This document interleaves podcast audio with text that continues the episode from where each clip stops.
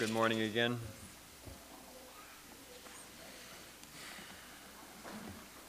Well, if you would, please turn with me to the Gospel of Mark, chapter 3. After these few months, we're, we're breaking into the third chapter now of the Gospel of Mark. I think almost everybody has heard of the condition called osteoporosis. Anybody never heard of it? Probably everybody's heard of it. Though those who have it wish they never heard of it. Uh, from what I understand of it, uh, the, the, the problem with the osteoporosis is that it, your, your bones are alive and they're constantly taking tissue out uh, when they're working right, but at some point they're not keeping up with getting the old material out as the new material is growing. And so uh, it can cause brittle bones, often in the back, and the hips, and the wrists. Uh, the, the word osteoporosis actually comes from Greek. It's two Greek words smashed together. Um, the Greek word osteus is bone, and the word for porosis in Greek means hard, or hardening, or dull. It, uh, maybe you get the picture. It's not literal, but the, the hardening of the bones. It's not that the bones are getting harder, but they're not, they're not working the way they should. Uh, that's what you get uh, with, with osteoporosis. Well, we encounter a different kind of porosis in our text today. Uh, not the condition in which bones get brittle and weak, but a condition in which the heart is rock hard.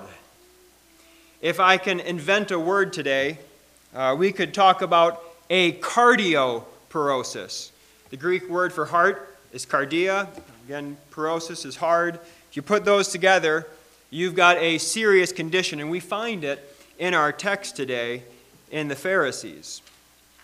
Uh, maybe it's a, a new word or a new condition we could make up, but it's, there's actually nothing new about it. It's been around as long as sin has been around. And, and we're going to see it. It's, it's a deadly condition. Let's read our text today in Mark chapter 3. We'll go down through verse 6. Again, he entered the synagogue, and a, man was there with a withered hand. And they watched Jesus to see whether he would heal him on the Sabbath, so they might accuse him. And he said to the man with the withered hand, Come here. And he said to them, Is it lawful on the Sabbath to do good or to do harm? to save life or to kill. But they were silent. And he looked around at them with anger, grieved at the hardness of their heart, and said to the man, Stretch out your hand. He stretched it out, and his hand was restored. The Pharisees went out immediately and immediately held counsel with the Herodians against him how to destroy him. Let's pray.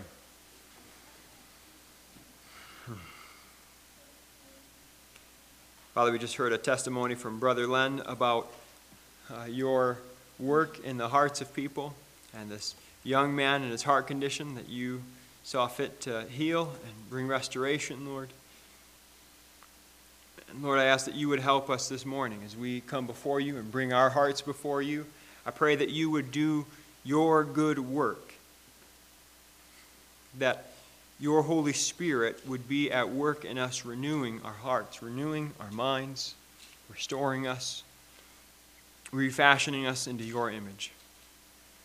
Pray that you would help us, uh, illumine our minds. Lord, where would we be without your word? We would be in the dark. So please, Lord, give light today as we look into your text. Help us, I pray, in Jesus' name. Amen. We've watched over the last few weeks as we've been going through Mark chapter 2. Uh, conflict has been building as these stories have gone on. It's been like a, a tea kettle on the stove that's boiling. It's beginning first starting, you've got a few bubbles, and then you get a little bit of a, a slow roll, and then a heavier roll. And then the tea kettle is whistling. That's where we're at right now. In this passage, uh, there is a, a loud, piercing whistling that's going on as this conflict is ramping up. Uh, but we don't want to just watch this as observers of a fight going on, as if you were watching a hockey match and you were interested to see who's punching who and how it goes. We're not just spectators. I, I think we should read this and see ourselves here.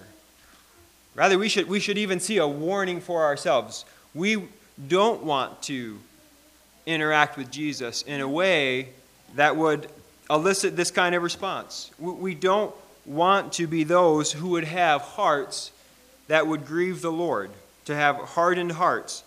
I think, as an application, the main thing maybe we should pull away from that this morning is that we would let the great physician give us softened hearts.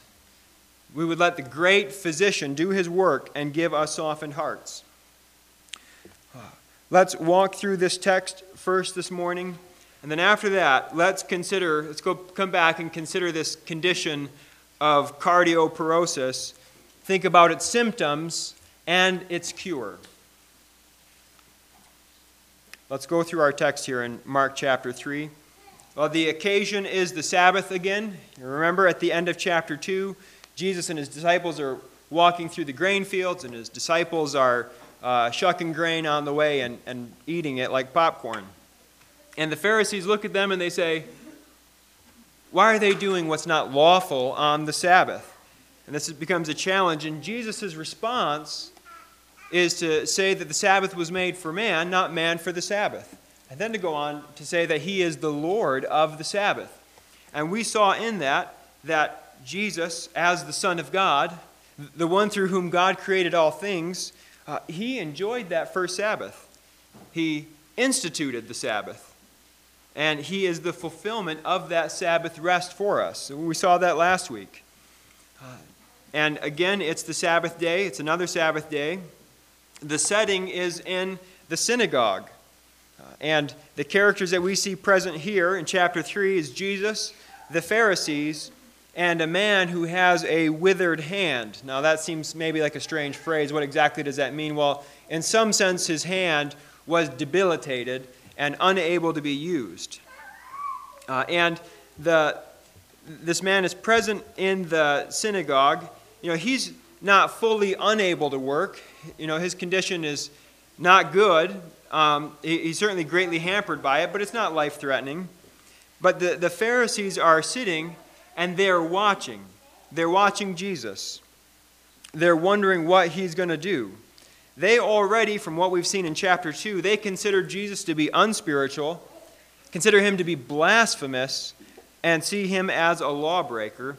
And here in our text, says that they're sitting here uh, so that they might accuse him. They're, they're looking for some bit of information, some, some bit of data, evidence with which they can condemn Jesus for. They're trying to gather uh, evidence for a case against him. And Jesus, knowing what's on their heart, as he always does, uh, he asks a question. He calls the man to, to come in front of everybody. The man comes before him, and he asks a simple question Is it lawful on the Sabbath to do good or to do harm? Is it lawful to save life or to kill? Now, that phrase, is it lawful or it is lawful, that's occurring multiple times here. It happened twice in our last passage. Why are your disciples doing what's not lawful? He responds with the story of David. He says, David did what was not lawful. Here again, same word comes up again. Uh, the, the whole matter of the law is heavy in this section. And so Jesus asked that to them. They're sitting, they're waiting, ready to judge Jesus, and he asked them, You tell me what's lawful. He responds to them, Is it lawful to do good on the Sabbath or to do evil, essentially? Uh, you know, they were experts in the law. The Pharisees were experts. Certainly they should know the answer to this question, but they remain silent. In that question and in that moment, Jesus is exposing the Pharisees. Uh, their desire is to kill Jesus. You know, in, in a sense, they are working on the Sabbath. they are working on a case to justify executing Jesus. And here they are trying to condemn Jesus if he would heal this man. So, what is lawful on the Sabbath? They don't have an answer. And in their silence, Jesus perceives that their hearts are hard as rocks. These people, who of all people should see God's heart of mercy for this man, have nothing but murder in their hearts for Jesus. You know, they are as bad as any Israelite throughout the history of Israel who had a stiff neck and a stubborn heart. And Jesus is grieved by this reality. He is grieved at the hardness of their heart. And, and there's our word. Their hearts, cardia, they are set up with a hardness, a porosis in Greek.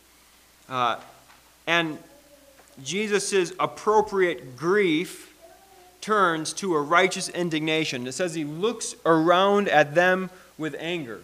Now, it is a very rare thing in the Gospels for them to record that Jesus had anger. So when we do see it, we should be alert.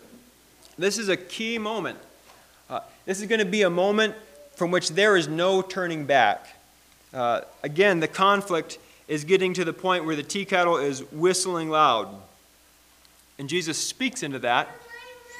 And he says, Stretch out your hand. He heals this man in a moment. And from there, the Pharisees turn, they go out, and it says here that they immediately hold counsel. Now, that's apparently on the Sabbath, as if that wasn't work. Uh, they hold counsel with the Herodians how they might destroy Jesus. Now, having gone over the story, I want to circle back and, and look at this moment that raises Jesus' anger. He is angered over the hardness of their hearts, over their cardioporosis. Uh, as we watch this account unfold, uh, we, as we think about ourselves in that, we don't want to be in their place. You know, we don't want to share their heart condition. We want to embrace Jesus for who he truly is, in contrast to how the Pharisees do not receive him. So I think it would be fair for us to examine our hearts, uh, see if we are exhibiting any signs of this condition, uh, see if we have any of these symptoms of cardioporosis this morning. Well, to understand that, I think we want to see what are the signs? What are the signs of this kind of hard, hardness of heart? I think the key symptom of cardioporosis, of having a hard heart, is pride. Pride is the key symptom. And that gets fleshed out in different ways, and pride always works against love. The result is a hard heart. The three areas that we want to look at, we're going to look back in chapter 2 as well, because we're going to see these conflicts going on over and over again. We want to see pride as it comes up in expression to God's law, pride over God's law, pride over other human beings, and even pride before God Himself. Let's look at pride over the law here. Uh, as we look into the microscope, we could ask the question how do people with cardioporosis treat the law of God? The hard hearted person looks at the law and sees himself as just. He looks at the commands of Scripture and says, I'm good. Somebody else needs that, not me. It takes a very pride hardened heart to look at the law and, and think, I've kept that. I'm good enough on my own. You know, maybe I need some divine help, but I'm, I'm not in rough shape. Uh, in each of these skirmishes between Jesus and the Pharisees and the scribes here in Mark 2 and here, uh, we see that they come off, the Pharisees understand themselves as being in the right, and Jesus as being in the wrong. Uh, in their mind, they do not blaspheme. Jesus is the blasphemer who says that he can forgive people's sins. They don't eat with tax collectors and sinners. They are part of the group who fasts. Oh, they, do they fast regularly? Uh, they keep the Sabbath perfectly. That's their mind. That's how they view themselves in light of God's law. Uh, the Pharisees judge Jesus as a lawbreaker, and they judge themselves as the righteous one. Now, they are missing a very important purpose of the law. Paul tells us in Romans chapter 7, verse 7, that if he didn't know the law, he would not have known sin. He says, I wouldn't have known what it is to covet if the law had not say, Thou shalt not covet. One of the important purposes of the law is that it brings an awareness of sin. Rather than giving us pride as we engage the law, it should bring us onto our knees. It should bring us to a place of desperation before God. Jesus says in Matthew 5 3, Blessed are the poor in spirit, for theirs is the kingdom of God. The law should bring us to a place uh, where, beyond a shadow of a doubt, we know that we cannot stand before God in judgment on our own. It should reveal that like a, a searchlight in our hearts. But for those with cardioporosis, their heart takes a different path. The hard heart takes the path of pride regarding the law. So we think about ourselves in light of this. So we diagnose ourselves here for a minute. We can ask questions. Do we have pride over how good we are? You know, do we have do we pride ourselves in our moral superiority to the culture around us? Or do we humbly admit that any likeness that we have to God's character is because He's been at work? That, it's not us, it's not our power, but it's, it's His work. Do we see the wickedness in our society and long for repentance? Or do we join Jonah and sit outside the city and see if maybe God will rain down fire today?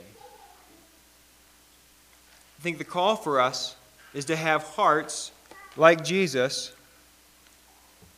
uh, and, and ones that are soft even for the sinners and the tax collectors. And that's already bringing us into our second s- symptom here as we think about it. We could call the second symptom pride over other people. This hardness of heart that grieves and angers Jesus is seen in our pride over other people. Uh, Jesus illustrates this so well in Luke chapter 18. He tells a parable of the Pharisee and the tax collector. This is Luke 18, verse 9 and following. He also told this parable to some who trusted in themselves that they were righteous and treated others with contempt. Two men went up into the temple to pray, one a Pharisee and the other a tax collector. The Pharisee, standing by himself, prayed thus God, I thank you that I am not like other men, extortioners, unjust, adulterous, or even like this tax collector. I fast twice a week. I give tithes of all that I get. But the tax collector, standing far off, would not even lift up his eyes to heaven, but beat his breast, saying, God, be merciful to me, a sinner. I tell you, this man went down to his house justified rather than the other. For everyone who exalts himself will be humbled, but the one who humbles himself will be exalted. Did you notice the pride that the Pharisee exhibited in that parable? Uh, the, the kind of self confidence there. That is a sure symptom of cardioporosis. Uh, did we not see that in our account? As we saw the Pharisees, the scribes challenging Jesus that he's eating with tax collectors and sinners. Wasn't that evident even right there? Jesus' response to them as they ask, Well, why are you eating with tax collectors and sinners? is to say that the doctor comes to those who are sick. And that was the mission that Jesus had. The Pharisees prided themselves in their ability to obey the law and that produced a pride in them over others who did not. Further, even in our passage here in Mark chapter 3, notice the complete lack of love that the Pharisees have for this man with a withered hand. You step back and think about it, there is an incredible callousness that they have for this man with this handicap. You know, he is nothing but bait for them.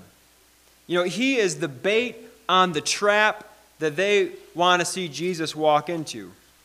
To them, he's nothing more than the minnow that you stick a hook through the back of and toss it in the water. Rather than desiring the healing of this man for his good, they seem to hope to see if Jesus will heal them so that they can condemn Jesus to death. Do you see the ugly and hard hearts of these men here? They could care less about this man. How about our self diagnostic here? Let's, let's get under the microscope again. Uh, when we encounter people who are broken in our lives, do we have the compassion of Jesus that would compel us to reach out and touch the leper and heal them? Yes, we don't have the, the power of Jesus uh, to do that, uh, but is it our desire to reach out, to engage the lost? Or could we care less? Uh, do we long for both physical and ultimately spiritual restoration of people? Or do we say, not my problem? If anybody in this world should have a concern for this man in the synagogue, it should have been the Pharisees. They should have been the people in that day who understand God's heart for somebody like this. They didn't. Their hearts were hardened against him beyond the sense of any feeling. So, pride over others is our, our second symptom. Uh, the third symptom, cardioporosis, is the most deadly. That is a symptom of pride before God. Now, this last symptom is evident in the last two. The first two, pride over the law, pride over others. Uh, that really is a pride before God in its own right. Uh, but in our text today, as we look into this, we see uh, a, a unique manifestation of this problem. Here, the Pharisees are standing face to face with Jesus, and they are condemning him. They have the very Son of God before them, and they are looking down on him. You know, can we even get our minds around how haughty that kind of pride is? To stare the very Son of God in the face and condemn him as one deserving death. God had come to them in Jesus Christ, and they rejected him as a blasphemer and a sinner. But their rejection, rejection of Jesus points to the fact that in their hearts they had already rejected God. If they had truly known God as he revealed himself in the scriptures, they would have accepted Jesus. The fact that they didn't showed their own hearts off. I think the Pharisees viewed God as somebody who was to be worked for, maybe somebody to be obeyed. I don't think they came face to face with God in Scripture and saw him as somebody to know and to love. For all their study and their reading of the law that they engaged in, their hearts never engaged God in all that time. At the end of the day, they must have seen God as somebody who was in their debt. All of the good that they did, everything that they did, all the sacrifices they made for God must, in their minds, have put God in their debt. When they meet God face to face in Christ, they hold him in contempt.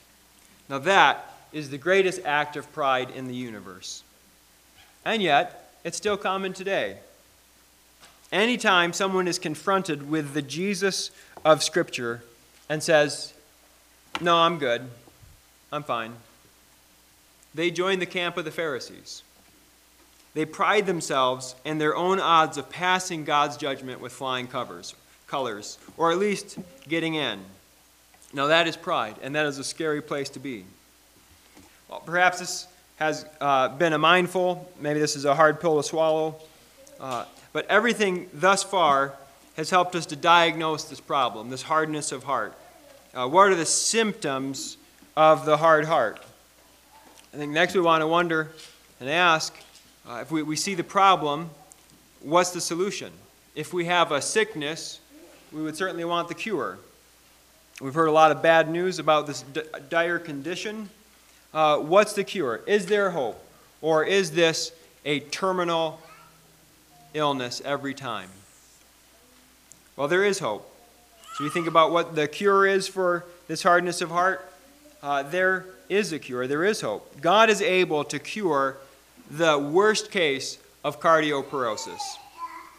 The first thing that he does is he gives the self righteous sinner a heart transplant in Ezekiel, God talked in two different places uh, about how he's going to do this for his people Israel. Uh, although their hearts are hardened as a rock, as he describes them, he's going to give them new hearts. Now, this is a people who have been deported out of the land for idolatry. They are in exile. Ezekiel is preaching to them. He's giving them a prophecy that one day I think is going to find a great fulfillment uh, as they look on Jesus, whom they have pierced, and they turn to him. But at the same time, I think this is true for every single person who believes in Jesus, Jew or Gentile, in our day. Uh, let's, if you want to, you can turn there. You can just listen. This is in Ezekiel chapter 36, verses 24 to 27. I will take you from the nations and gather you from all the countries and bring you into your own land. I will sprinkle clean water on you, and you shall be clean from all your uncleanness, from all your uncleannesses, and from all your idols I will cleanse you. And I will give you a new heart, and a new spirit I will put within you. And I will remove the heart of stone from your flesh and give you a heart of flesh. And I will put my spirit within you and cause you to walk in my statutes and be careful to obey my rules. There it is. This passage is describing the regeneration of the human heart. God alone can reverse the terminal diagnosis of cardioporosis, and He does this by giving us a new heart, by filling us with His Holy Spirit. Every person who turns to Jesus in faith knows the reality of a new heart. Every true believer has been given a new heart. And the invitation still stands for all today to come uh, and have this heart transplant, to humble ourselves before Him and trust Him for salvation. Now, that's the good news of the gospel that God can heal even the most hardened heart. God is able to do that. Uh, but, on the other hand, we might think, what if we have believed? What if we are believing in Jesus and yet uh, we've got traces of rock in our bloodstream? What if we have believed, and yet God makes us aware that maybe we've got pride in areas? Uh, what do you do if you don't feel the compassion that you see in the life and ministry of Jesus? Well, I think there's further good news for us. Those who have been regenerated are still, you might say, still on the operating table. We've been justified and now God is sanctifying us. He's continuing to work in us. He's continuing by His Holy Spirit to renew us. He has given us a heart transplant, and He's still working to renew us. If, as a believer this morning, you've realized that you are experiencing some of the symptoms of cardioporosis, there is hope. He is at work in us to renew us, uh, to make our hearts look like His. Now, if any of us are really honest with ourselves, um, we can see that we don't always look like Jesus in the way that we respond uh, to people or to God. But we shouldn't despair. Rather than shrink back from God, we should press in more. Look into His Word. See the love of God for us and the love that He has for others. Marvel at the patience and the kindness and the mercy of the Savior. Pray that God, by His Holy Spirit, would transform you to look more like his son. Let the great physician work in you. Invite him to use his scalpel if he needs to. Sometimes the healing process is painful. If I might switch up the, the picture on you, I've been using a lot of medical imagery here, uh, but I used to be a machinist for a number of years, uh, and there's a process in machining called annealing. Any of you know what that is? You, will know what I'm talking about. If you don't, well, I'll explain it. I'm not talking about kneeling as in like getting down on your knees, kneeling, but rather the process is called annealing, and it's, it's the process by which hardness is removed from steel. What they do is they, they take steel, they put it in an insulated oven, and they bring the temperature up. It goes up and up and up, and it, it gets hot uh, short of the point of melting the steel, but what happens is the grains of metal of the steel that's been hardened either by work hardening or uh, a process of hardening, other processes, uh, it, it essentially lets the, the, the pressure out of it, the built up tension out of it, and then they cool it down slowly. And then as it slowly cools down, those grains uh, are restored to, to a previous softness. I mean, for as soft as metal can be, right? Uh, if you try to cut hardened steel, you are going to burn through a lot of tools. But if you anneal that steel first, uh, then you can make some good progress in it. Uh, in that process, uh, this, this, hardness is removed. And I think sometimes as we think about our own lives, uh, there's a reality in which God does something similar in our lives. Uh, God may bring us through some heat, uh, and God may not remove that heat right away. Um, could it be that God has good purposes for us in that? Could it be that even some of the trials that we are facing is part of God's process of working in our hearts, preparing us to do more in us and to do more through us? I think that's certainly the case. God never wastes our pain, and He is not haphazard in His ongoing work in our lives. As we think about our passage in Mark chapter 3, uh, we want to invite this Jesus, this great physician, uh, to work in us. He is after our hearts. And will we let him do his softening work in us, or will we rebel? Let's invite him to do that in us as we go to prayer now. Um, if Erica would come to play and the men would prepare for communion, we'll go in prayer together.